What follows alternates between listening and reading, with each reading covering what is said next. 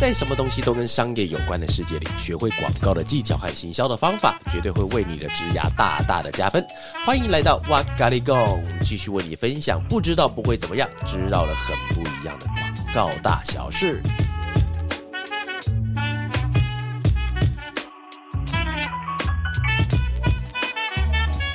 嗨，大家好，欢迎来到哇咖哩贡，我是娃娃，我是 Penny。耶，各位有发觉到今天有一个新的声音，我们来欢迎我们的新伙伴，叫做 Penny。耶，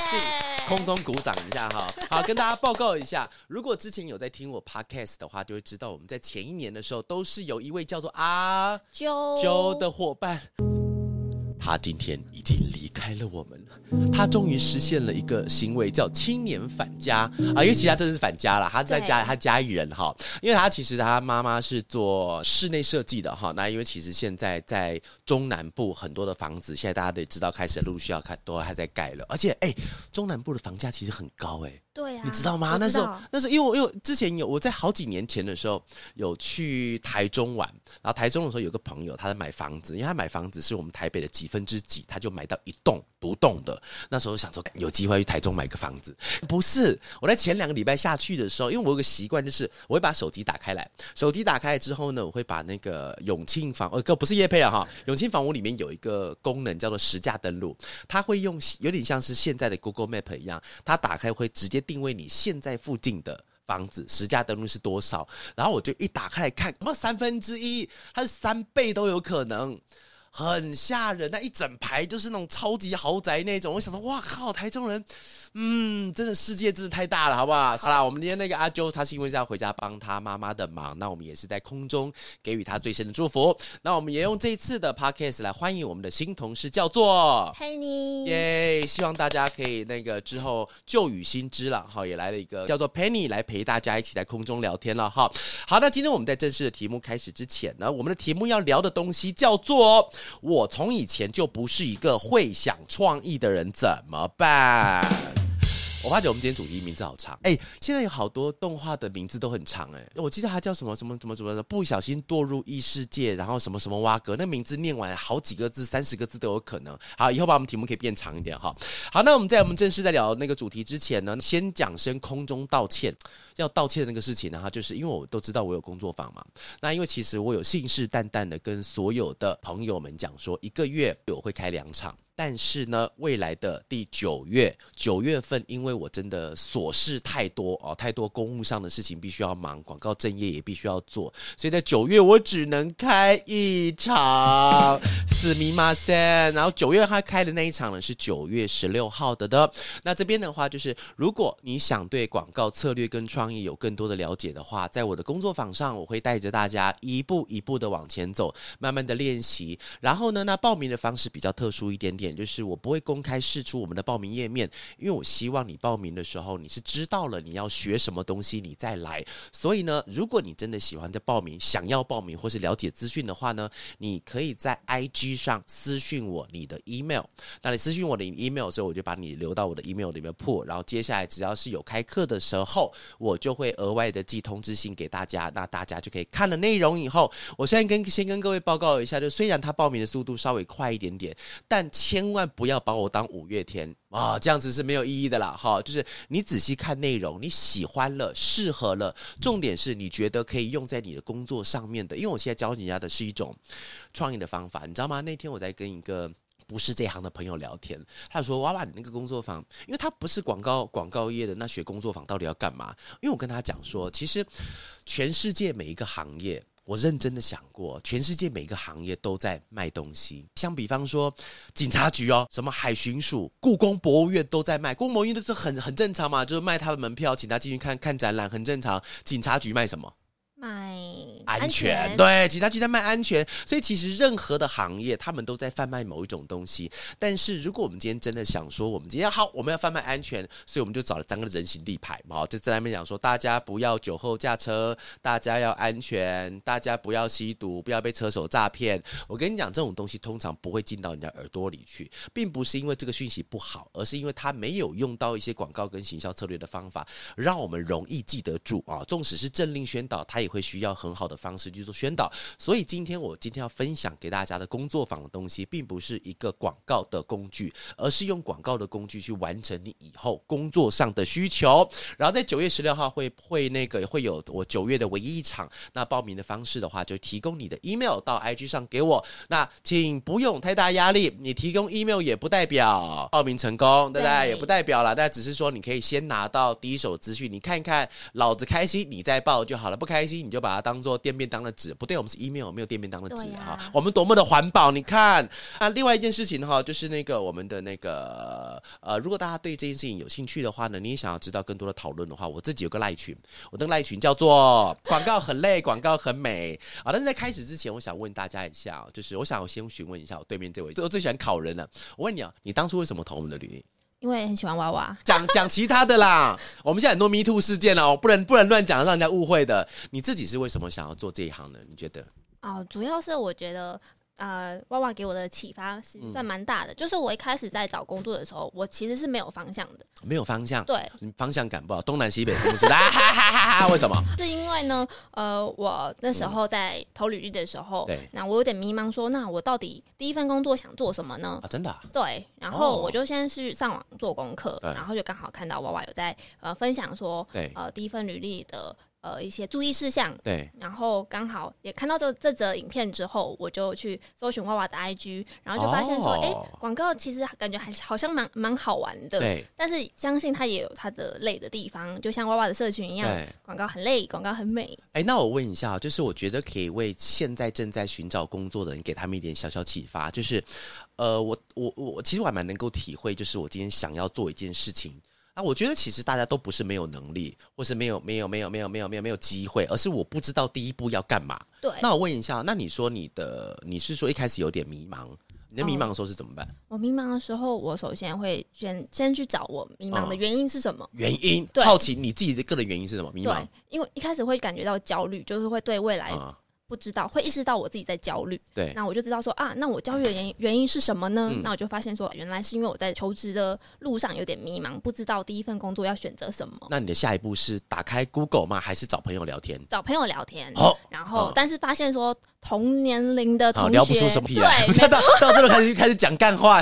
我非常了解。然后呢，然后就开始去上网搜寻，有可能看一些。我好奇哦，你上网搜寻我可以理解，但你关键字要打什么？我要做什么吗？初入职场这样关键字初入不是牧场，初入是职场，开玩笑的啦。你说初入职场，对，关键字就这么暴力，对。OK， 然后呢？然后他就会列出一大事项，需要做什么，需要做什么。然后我就看，然后呢，我就发现说，好像你还是没有 touch 到我内心的那种感觉，哇，没有被感动到，对，没错。然后我就去换去那个 IG 搜寻，对，然后 IG 搜寻之后就会有一些。建议的人，你 IG 搜寻的关键字是什么？我还真的没有用 IG 搜寻过知识，就像我要打什么东西啊？我会先去104上面，它会提供我们一些方向，然后我就照着那个方向，然后去 hashtag IG 的 hashtag 去找，然后就看到娃娃有在分享。原来这样子可以找到啊！对，我还真的不知道，我又每次打 hashtag 的已经打成习惯了，我真的不知道那个是会变成实际搜寻的东西。会然后呢？然后我就去看到娃娃的东西，然后看，因为娃娃你的影片会很有魔力，你知道吗？魔力，对啊，就是看了之后就哇哦，这个讲话的方式好有感染力，然后就一个看一个，然后就会变成我的小资料库。原来如此哦。对，因为其实我刚才想问 Penny 这个问题，是因为我有发觉我的受众年龄层大概是在25到30岁左右。那其实25到30岁左右的朋友们，其实在我的观察里是非常非常容易陷入焦虑的一群人。没错，因为这个跟我们很多老一辈的想法不一样。老一辈的人通常会说25、30岁你小年啊，对不对？你人生还有 70 years to go 啊，你还有这么久的时间，你在焦虑什么东西？我跟你讲，这个年纪最容易焦虑了。通常啊，各位我跟你分享一个很奇怪的观念焦虑通常不会发生在选择很少的时候。那年代其实在升学的时候，我们的焦虑其实相对没有这么大，因为我没有选择。真的吗？你要嘛就是不要读书，你要嘛就是要读书。你翻开那个高中就只有几间而已，是真的哦。大学我想要读的科系也就只有几间，当时我想读广告，全台湾只有3间。你不用选择，你考得到就考得到，你考不到也考不到，你就不用选择说我要看哪一间。你看到25到30岁现在的年轻人哈，是焦虑是来自于他的选择太少，而是来自于选择太多，而且那个资讯量太大了。你看到今天上网去搜寻一下，因为我会有非常的有感受，是因为啊，我昨天晚上凌晨3点的时候，我收到一封那个 IG 的那个讯息，因为但是我早上才看到，因为晚上没有开机，早上收到他跟我讲说是一位朋友，而那个朋友我不知道你有没有在听那个线上的那个我的 podcast 啊，有的话我这边也顺便回答你。虽然刚才我在 IG 上已经回复他了哈，他问的问题我觉得很有趣。他说他年纪不小，但是没有讲说他到底是几岁哈，他没有讲他几岁。然后呢，他就提说他想要往广告界发展，他想要做社群编辑，也就是我们常说的社群小编。那表示这个人他应该是我长期的粉丝，因为他知道我不喜欢社群小编的4个字，因为我觉得小编有点太看清这个职业了哈。他想做社群编辑，但是他知道社群编辑的薪资水准不高，他就问我说，如果要做这一行，有哪个职位的薪水比较高？然后我听完那个，其实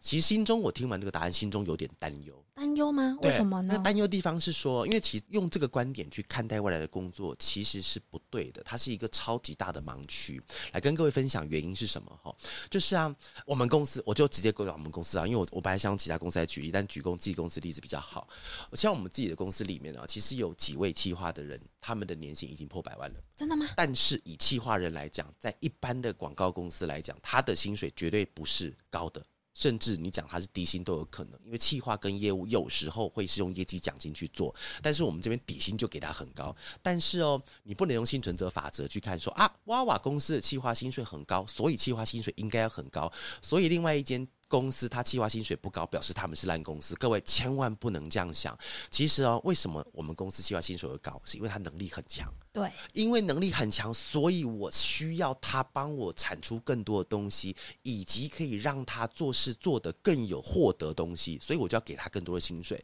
所以其实这件事情，什么职务拿到薪水是一种谬思。如果这件事情是成立的话呢，假设这件事成立的话，他问我哪个职位，我会跟他讲说 Elon Musk 他那个职位钱最高，但是我做不了啊。所以如果有人真的可以回答你什么职位钱最高，表示那个人根本就没在思考的问题。什么职位钱最高？郭台铭他的那个职位钱最高，但是不是每个人都能做的嘛？郭董不是每个人都可以开个鸿海、开个台积电的。我懂。虽然岔题，跟各位分享一下哈，就是说，如果你今天真的想要做广告这个职业的话呢，一开始你可能没有办法直接找到一个叫做薪水比较高的职位，这个职位是不存在于这个世界上的，但是却存在着一种，你进去虽然你的薪水假设起薪不高，其他公司我不讲了哈。虽然起薪它有一定的限制，但是你在里面只要把自己能力培养好的时候，请相信我，会帮你加薪的一定会是第一个直接找上你。那如果你今天能力很好，那个地方无法加薪的话，其实你该转职你自己也知道。其实到了一个水准，你自己就会知道你的薪资应该是怎么样。所以我这边鼓励大家，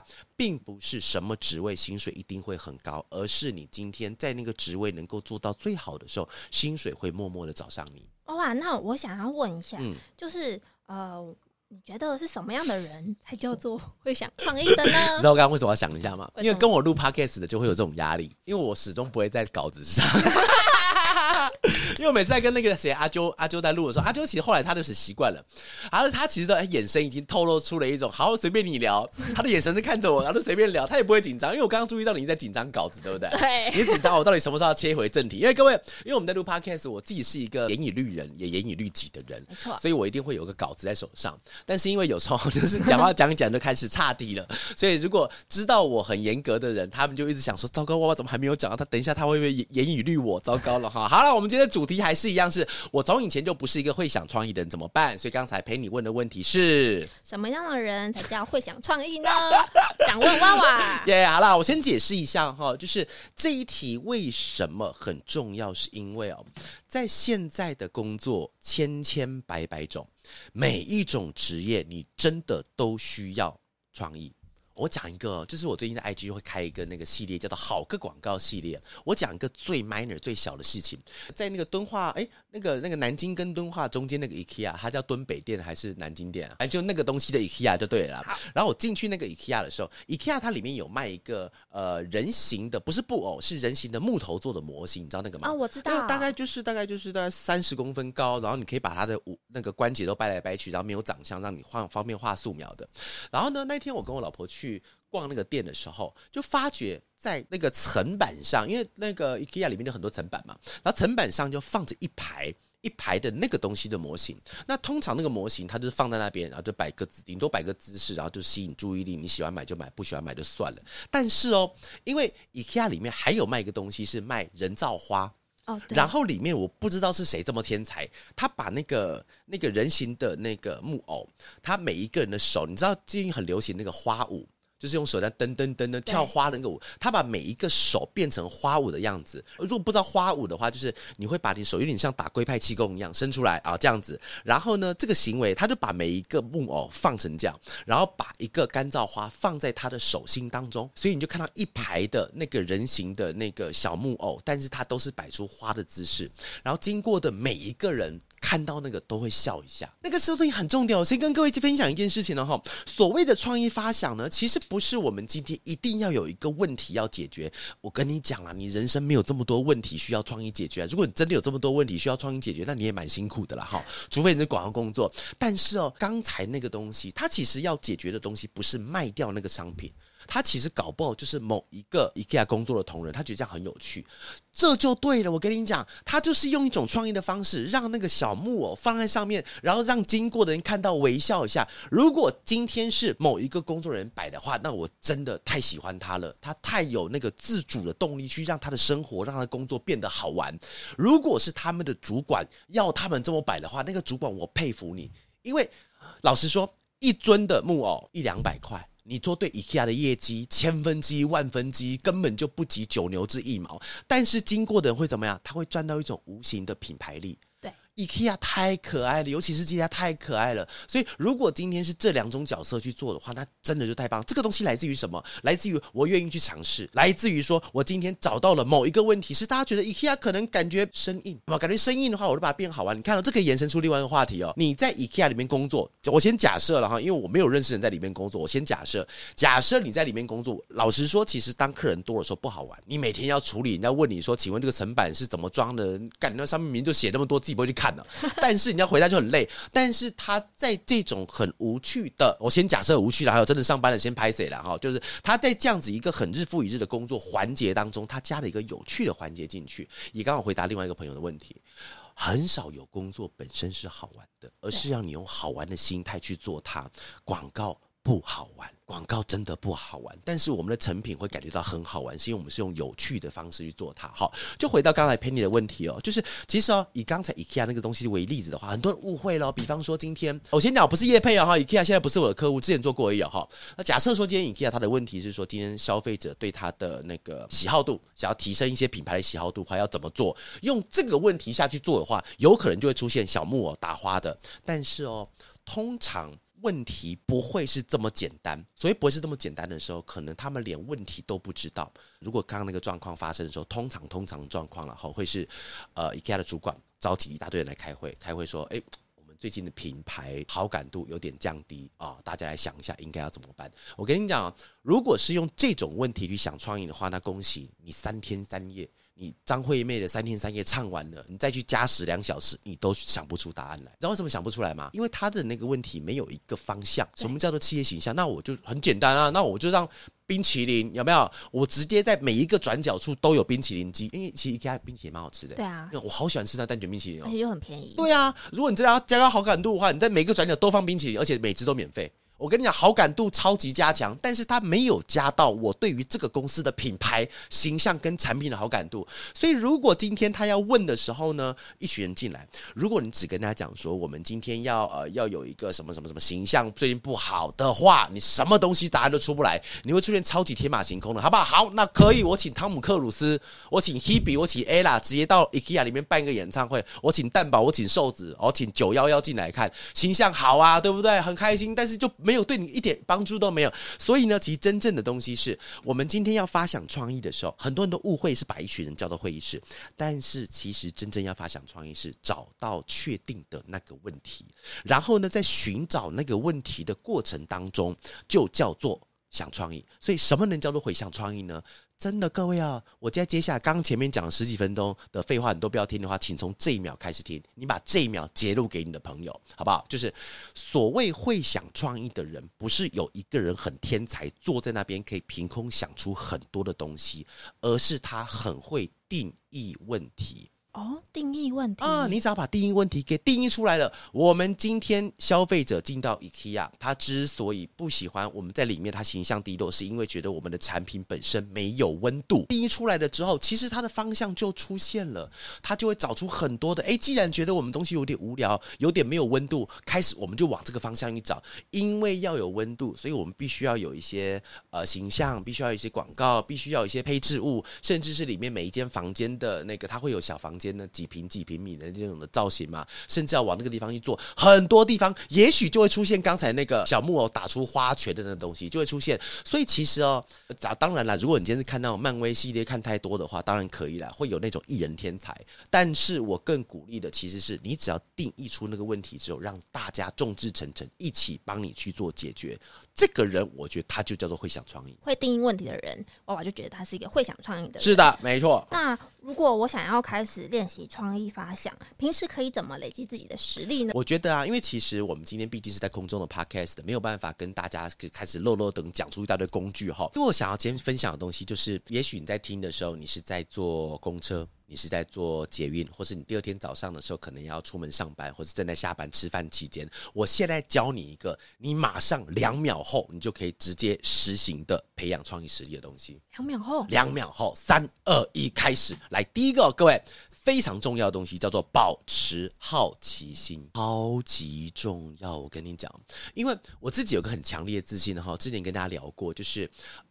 我对于一个产业，我纵使对那个产业的认知不高，但是在现场的时候我几乎没有被问题问倒过。当然其中有一个原因也是因为做这件事情经验久了后，很多广告的经验是可以移植的，产业跟产业之间。但是因为我对于每一个产业不可能100%了解，它的问题我不了解。上次我是去那个家电型产业，客户就问我，他说其实你那个之前有没有做过，我很老实跟他讲我没有做过家电型的。严格来说我有，是做那种放映机的那种，就是那种蓝光放映机的，但我没有做过真的是冷气洗衣机那种产业。我说我没有做过，我也是很老实跟客户讲，各位客户，就是我没有做过的东西我一定不会跟你讲我做过，但是里面有很多经验是可以移植的。所以在现场我也跟他们聊了1个多小时，在聊说你们现在遇到的问题，在很多的企业上面他们会用什么方式去做解决。虽然我卖的不是同一台冷气，但是有很多的问题他们是相通的，因为我们现在要分享的东西是广告，是行销的东西。问题来了，跟保持好奇心有什么关系呢？是因为我在现场回答的所有东西都是我在某个时段观察到的东西。观察，你知道吗？因为这一点是很神奇的哈，就是你跟客户讨论一件事情，他们能够赞同而且不会打枪你，最好的方式就是你是陈述一件事实，而不是用臆测的。所谓的事实就是不是他问你说他不是问这个问题，但是我举例，比方说冷气机请问怎么卖，他不是问这个问题，但我举例。这个时候如果你今天跟他讲说我觉得应该要怎么样的话，恭喜你，你这3个字直接就把你打到底层去了，绝对不会有客户要跟你合作。因为谁他妈管你觉得什么东西啊？我今天找你来不是要你觉得，而是要告诉我市场如何觉得，广告行销的工具如何让我觉得，他是要让他觉得，不是你觉得这件事情。所以呢，我在跟很多客户在聊天的时候会成功，不是因为我觉得的事情，而是我观察到了很多事情，而且它是事实。而且这个事实来自于什么东西？事实的追求最直接但是最难的是看书，因为市面上这部分的书超级多，而且很多的大师写的书都很棒。也必须老实讲，现在我们很多人的工作跟休息时间它是被瓜分开来的，你真的很少有一段时间可以读完一整本书。之前吴淡如老师他讲过一句话，他说世界上读书的人不会减少，只是每一本书的时间变短了。哦，所以用这个情境往下的话，你真的要把一本书 K 完，而且把知识 K 到脑袋里，太辛苦了。所以我自己最鼓吹的方法是观察，而且观察很好玩哦。当你看完之后，那个点你要放在心里面。我在前一阵子啊，如果有认识我的朋友知道，我在 IG 上 always 会讲一些我观察到的一些好玩的东西。我近期内 IG， 我跟各位分享一个 IG 的那个限动的数字哈，如果大家没有在操作的话，数字比较陌生。通常 IG 的限动出来，比方说我的基数现在是 2.3 万的限动，大概一篇大概是3到4千左右的观看率，算是正常水准。意思就是说我今天 po 了一篇限动，大概3000到4000人看，算是不错的正常水准。然后呢，我在之前大概在1个月前有一篇它快到1万哦，1万，我刚刚先跟各位讲那个 average 的数字之后，讲1万是非常非常高的数字哦。你知道里面内容是什么吗？是什么呢？里面的内容是我去香港玩的时候，他们有一张海报。你知道台湾有个海报，就是你今天坐那个手扶梯的时候，它有一个黄色的胶鞋，他跟你讲穿胶鞋很容易被手扶梯那个电扶梯夹进去，或者是你穿长裙。然后呢，台湾的海报就是把那个拍一个小角落，就是跟你讲说这个鞋子跟这个裙子上面画2个红色的叉叉，它是这样子做的哦，台湾是这样子。然后我再看香港哦，香港好写实哦。香港海报是有一个小孩子，大概是国小1、2年级，非常痛苦。为什么痛苦？因为他脚被夹进去了。哦，他没有血肉模糊，但是脚就直接被塞到那个缝里去。然后那个小孩子，那个镜头是用鱼眼镜头，就是头会变很大。然后那个小孩子就发出痛苦的惨叫，然后对着镜头啊，然后旁边就写说：“哎，要注意哦，小心你的脚会弄进去。”然后我就把它拍下来。那时候我在拍的时候，我老婆还不耐烦，他说你拍在干嘛？不就是海报？我说等等，我的粉丝会懂。然后我就开始拍，然后就拍那个出来，然后他那个东西就，我就直接我就在那个我的 IG 上问说，你觉得台湾的这种比较好，还是香港？香港哦，干那个超写实，你知道，那脚都夹进去了，他只差没有把它夹成骨折而已。然后我就把它弄下来，请问哪个就是那篇是最高的？然后这个东西来自于什么？那个海报你去看它，那个海报以它那个斑驳的程度，在那边搞不好已经10年了，绝对有超过年以上。但是你经过，假设我们今天香港人或是你是台湾人的话，你其实相信今天陪你做捷运，你应该有看过台湾那种类型的海报，但是你没有人想把它拍下来。对，因为这个东西会跟你有没有意识的去观察每一件事情有关系。所以其实保持好奇心这个事情重点就是你看到每一个事情，有机会的话你就赶快把它给记录下来，它就变成你一个观察的。所以呢，这个东西怎么用你知道吗？假设下一次我要做到某一种政令宣导的广告的时候，我这个例子拿出来，客户无法反驳，因为它是既定的事实。还有一个东西哈，就是我那时候去迪士尼有一个好玩的现象哦，就是因为那时候我就觉得很奇怪，因为我老婆跟小孩在里面挑那个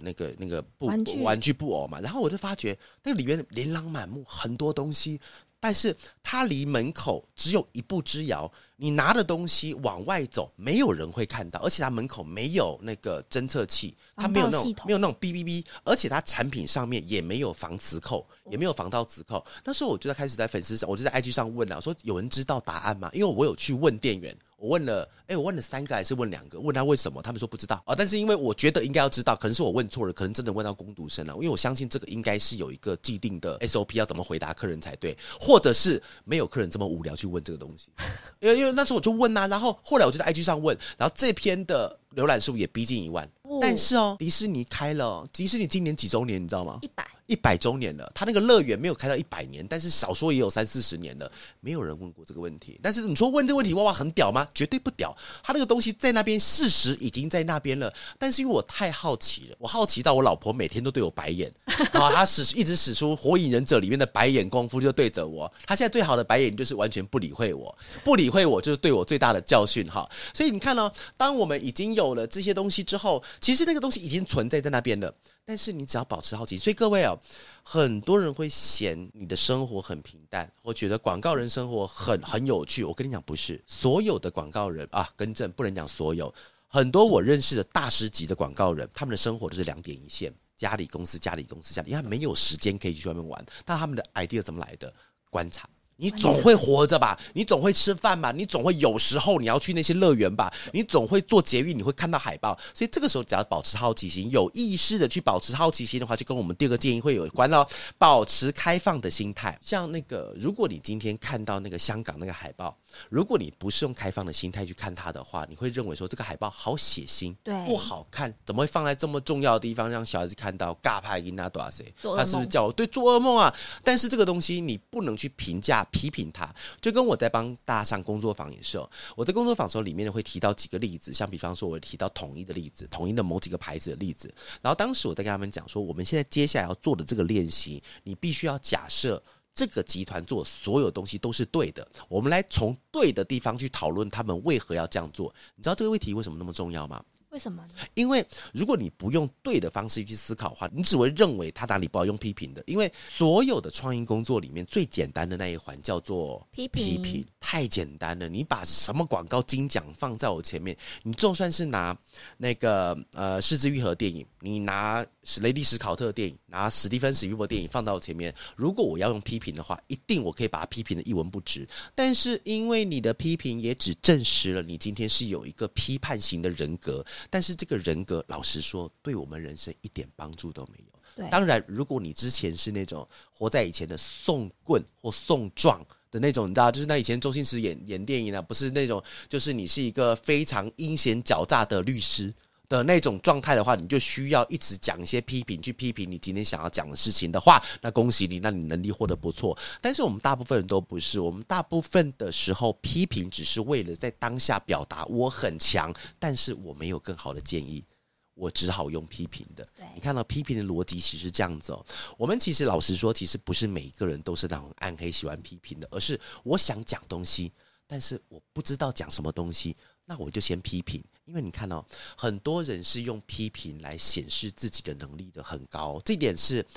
我也会有，但是我不知道我什么时候会有，如果会有的话以后记得提醒我。那听到这集的朋友们也请记得一件事情，当你要批评的时候，先想一下你的批评是真的为了他好，还是为了你自己想要彰显自己。刚前面讲到两个，一个是保持好奇心跟保持开放的心态，第三个东西就是跟第一个有点像，叫对日常生活的洞察力，就是你真的要有意识的去过好每一个生活。但是我跟各位再分享一件事情，就是虽然要你们日常去做观察，但是生活也不要这么累啦，就是该玩的时候还是玩，但是可以多看一眼什么东西就好了。我举例哦，因为我刚刚脑海中飘过的东西是那个我们之前在阿啾的前身也是我们的自媒体的伙伴，他后来去开酒吧，我帮他打个广告叫雨声，雨是那个岛屿的雨，声音是声音的声哈，他在那个南京东路上是一个很棒的 pub， 大家有机会可以去。因为他们刚开幕我就有去捧场，然后啊，其实那时候我就问他们一个问题哦，这边也可以跟各位朋友在空中讨论一下，你们知道答案的话可以在我们的留言区底下告诉我哈，就是为什么酒调酒的名字都这么难啊？我们都知道嘛，我就讲什么螺丝起子、绿色蚱蜢、深水炸弹不啦不啦，为什么酒的名字都要是被设计过的？然后这个问题跟另外一个延伸一起问哦，为什么赛马的马本身的名字都这么难？沉默的爱丽丝、3号飓风、5号公路与灰色的奋斗，它的名字都很难。但是这个地方让大家可以放在自己心中思考，为什么酒跟很多东西它的名称会弄得比较复杂一点点，而不叫做杰克麦克珍妮，我想喝一杯珍妮，那一匹马叫麦克，不是，他们都会比较用难的名字啊。这边跟各位分享一下，但这个东西哦，你不知道也没差，但是这个东西要鼓励大家是，它会出现在你的生活四周，通常都会是一个创意的解答。像酒的名称之所以要变成这样子，它一定是为了解决某一样问题。所以你今天甚至哦，我讲个最简单的，你今天去到自助餐吃饭，中午吃自助餐，不是 buffet， 是自助餐，夹吃便当那种，你会发觉里面的某几样菜它不会换，纵使里面的师傅很有创意，他喜欢换菜，但是有几样菜绝对不会换。这个答案就很容易知道，因为那几样菜卖的特别好，对，特别好。那他不换，其实这是个创意的解法哦，因为他要解决掉的问题是，我要让顾客来的时候都能够吃到他想要吃的菜，所以这是他的问题，叫做如何让客户可以一直来我们的店。他的解决方式叫做我只要拿手菜不变，他们就会来。各位告诉我刚才那个自助餐的师傅自助餐的店他们是广告行销业吗？不是，不是，但是他们找到了一个问题叫做想让消费者进来的时候可以持续的回头，所以他们的方法是让那几道菜不要变，而且可以再进化，你把那些菜要放到什么地方去，他们最容易一拿起盘子就看到的地方，就跟 Seven Eleven 一样，你去 Seven Eleven 的时候，你会在他的柜台旁边会放到什么东西？被热销的东西。对，然后呢，我讲一个例子哈，这个但是它是广告例子，应该没关系啊。你知道很多那个通路保险套会在哪里？哦，保险套，它会在很靠近柜台那里。为什么呢？因为老实说，其实保险套它本身的品牌迷思不会这么强烈，就是说我今天习惯用什么就用什么，然后它是一手拿的就直接买，它不会专程进去买保险套。老实说啦，但是 Seven 除外啦，我是讲卖场，你不会去全联只为了买一个保险套，你会去 Seven Eleven。但是，所以这个东西它要解决的问题就是，我今天要让你很方便取得，因为它本身产品的，不管它今天是熟悉度也好，今天消费者使用的习惯或购买习惯都好，它就把它放在那个地方。所以在 Seven Eleven 的门口放了什么东西，你知道吗？口香糖、保险套，然后他现在还会放一些他促销东西，就算了东西。你可以去观察，各位哦，你去观察，然后有一个最大的重点是什么？答案其实没有这么重要。比方说我刚刚讲到的保险套，它为什么一定但是保险套它出现那边原因真的是因为这样的，是因为我知道答案。但是哦，比方说你观察到了某一间餐厅，今天有个菜，它前面放的是竹笋、茄子、豆干这样子好了，你觉得它为什么要这样放？你就这么觉得就好了，因为你找不到答案。对，你不可能去问老板了。老板，我嘛不知道啊，老板爱家啊，他不会有什么。哦、我跟你讲，我使用什么策略方法去求出来，没有。他说啊，就是老板爱家没。所以你要去练习的是，在用保持好奇心跟开放的心态，跟对日常的洞察力，去看到一件事情之后，你去赋予它那个意义。至于那个答案是否是100%正确，没有那么重要，因为它是让你刺激你更有创意的方法。因为我们今天的问题是如何要变成一个更有创意的人，所以那个东西就是让你从一个问题里面去求出一个可能的答案，那个答案只要不要太歪，它就会变成一个既定的事实。那娃娃，我想要询问，以广告代理商的角度我们在放创意发想之前，首先需要做什么呢？哦，好，首先你需要靠近麦克风一点。好，我觉得好了，我觉得你刚刚讲广告代理商角度发想创意，首先要做什么东西，是不是？是收钱啊，不然呢？哦，收钱啊，不然呢？对啊，先是想白宫你啊，巴嘎喽，来啦，好了，跟大家先分享一下啊。这边其实在前面刚好有提到一些东西了哈，就是在创意发想之前，就如同刚刚前面有提到一个东西，不是找一群人到会议室开始发想，那个东西不叫发想，叫做发呆，对，那个不叫发想，那叫发呆啦哈。所以其实刚刚跟前面讲的一样，就是在发想创意前，首先要先定义正确的问题。比方说我们刚才不管用 IKEA， 我就用自助餐那个举例，大家应该更可以理解。是要定义的问题就是今天要让中午买饭的人愿意回来，所以我几个秋肉菜啊，我的蒸蛋特别好吃，我的茄子特别的油香好吃的，那它就不能被替换掉啊。这个东西就是我先定义问题，定义问题是希望顾客可以持续的回来。你看哦，其实它会有好几个答案。比方说它会开放书，因为你要回来，所以我给你会员卡啊，你今天回来可以打折。因为我要你回来，所以我下了一个东西叫做2人买可以打8折。因为我要你回来，所以多了一个积点卡，你买10个便当我送你一个便当。因为我要你回来，所以我今天的菜色不变。因为我要你回来，所以我在什么时段的时候会有折扣。你看哦，我刚刚随便这样讲已经讲出6个还是5个方法了，它的每一个方法追求的问题都是同样一个，就是我要顾客回来。所以各位刚才这样讲下来，你就知道哦，发想创意真的不是我今天想说我们就还是想一下，我们让我们生意变好，生意变好没有用啊。对，生意变好很简单啊，你知道这个便当几雷卖几块，有没有？正中午你只要来买便当，我就一个帮你算1块钱，你生意马上好，你第3天就倒，只能变降价啊，不然还有什么东西？所以你一定要先定义出你的问题是什么东西，才是我们代理商真正在做事情的第一件事情。然后呢，我们当晚定义完问题之后呢，广告代理商的角度就是要帮助客户来寻找这个问题之后的答案。然后呢，这个答案其实很好玩哦，这个答案就必须要有一点点经验的辅助啦。因为我刚才是用2个方式来跟各位朋友讲，就是一个是刺激你创意的角度，日常的观察，那另外一个是观察之后你要把它化为你的血，化为你的肉，让它变成是经验，让这个经验变多了之后，所以其实广告这个工作有一个地方是公平的东西，叫做经验。虽然无法完全像是演艺事业讲的说戏棚子底下站久就是你的，但是在戏棚子底下站久了，经验会变成你的，这件事情是没有错的。只是差别在于说，你看哦，很多人做广告10年、20年、30年，30年很少了哈，大家做到10年、20年、5年的话，但是他仿佛没有累积什么东西。他难道真的很笨吗？不是，我认识的很多顶尖天才都是做广告的人，而是他不知道他要累积什么东西。他是用一种我今天做完一个东西，好，我解决掉一个烂客户了，打完收工回家睡觉，没有错。我先讲这件事情没有错，这是你的人生价值、工作价值观，那就是这样子 ，so be it， 没差。只是说，如果你今天有缘听到这一集的话，我会非常鼓励大家，你当你做完任何的，你定义到一个正确问题之后，它要变成你的血，因为你看哦。自助餐这个东西它小到不能再小了吧。假设你今天要做餐饮的广告的时候，假设今天王品集团找你，假设今天青花椒，假设今天巨北海道吞不过要找你的话，这个其实就很好的例子。而且我今天假设对方跟我们讲说我们今天要怎么样让我们的消费者可以定流的话，我的 idea 就来自于自助餐。而且如同各位我们刚刚前面所讲的、所谓的经验的传递跟客户可以好好的沟通，他无法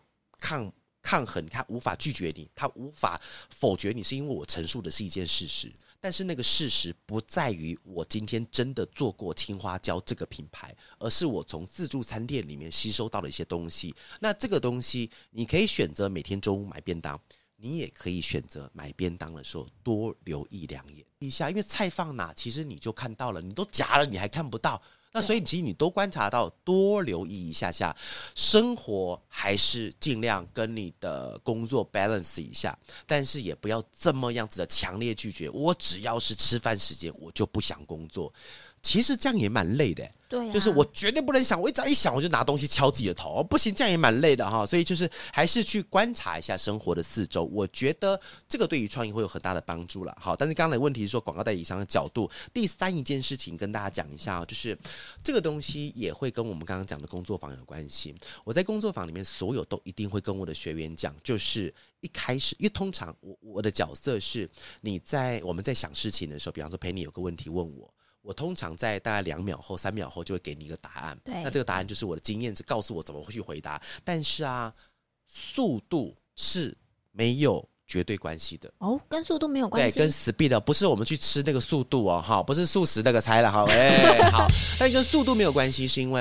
速度它是来自于你天生的表达的特质，或是一件事情你能够转移它的经验的速度的快慢，但是跟你会不会发想没有绝对的关系。一定要跟各位讲这件事情，你不要认为用那种幸存者法则，就是因为你认识的广告人是娃娃的反应很快，所以广告人反应都很快，这叫幸存者法则，不能这样子想。我认识很多前面的前辈广告超级天才，他们表达速度是慢的，他们非常慢，但是就像什么一样，涓涓细流，时间长了，滴水就穿石了，那个威力非常的强大，底蕴非常的深厚的那些人，他们表达他没有要快，他就慢慢的想，慢慢的跟你玩，讲东西非常有重量感。这个东西跟能力没关系，它只是人格特质，它只是你习不习惯这样做表达而已啦。好，所以其实我们刚刚前面提到的东西呢，其实就是在创意发想上面，从前面不管今天是要去做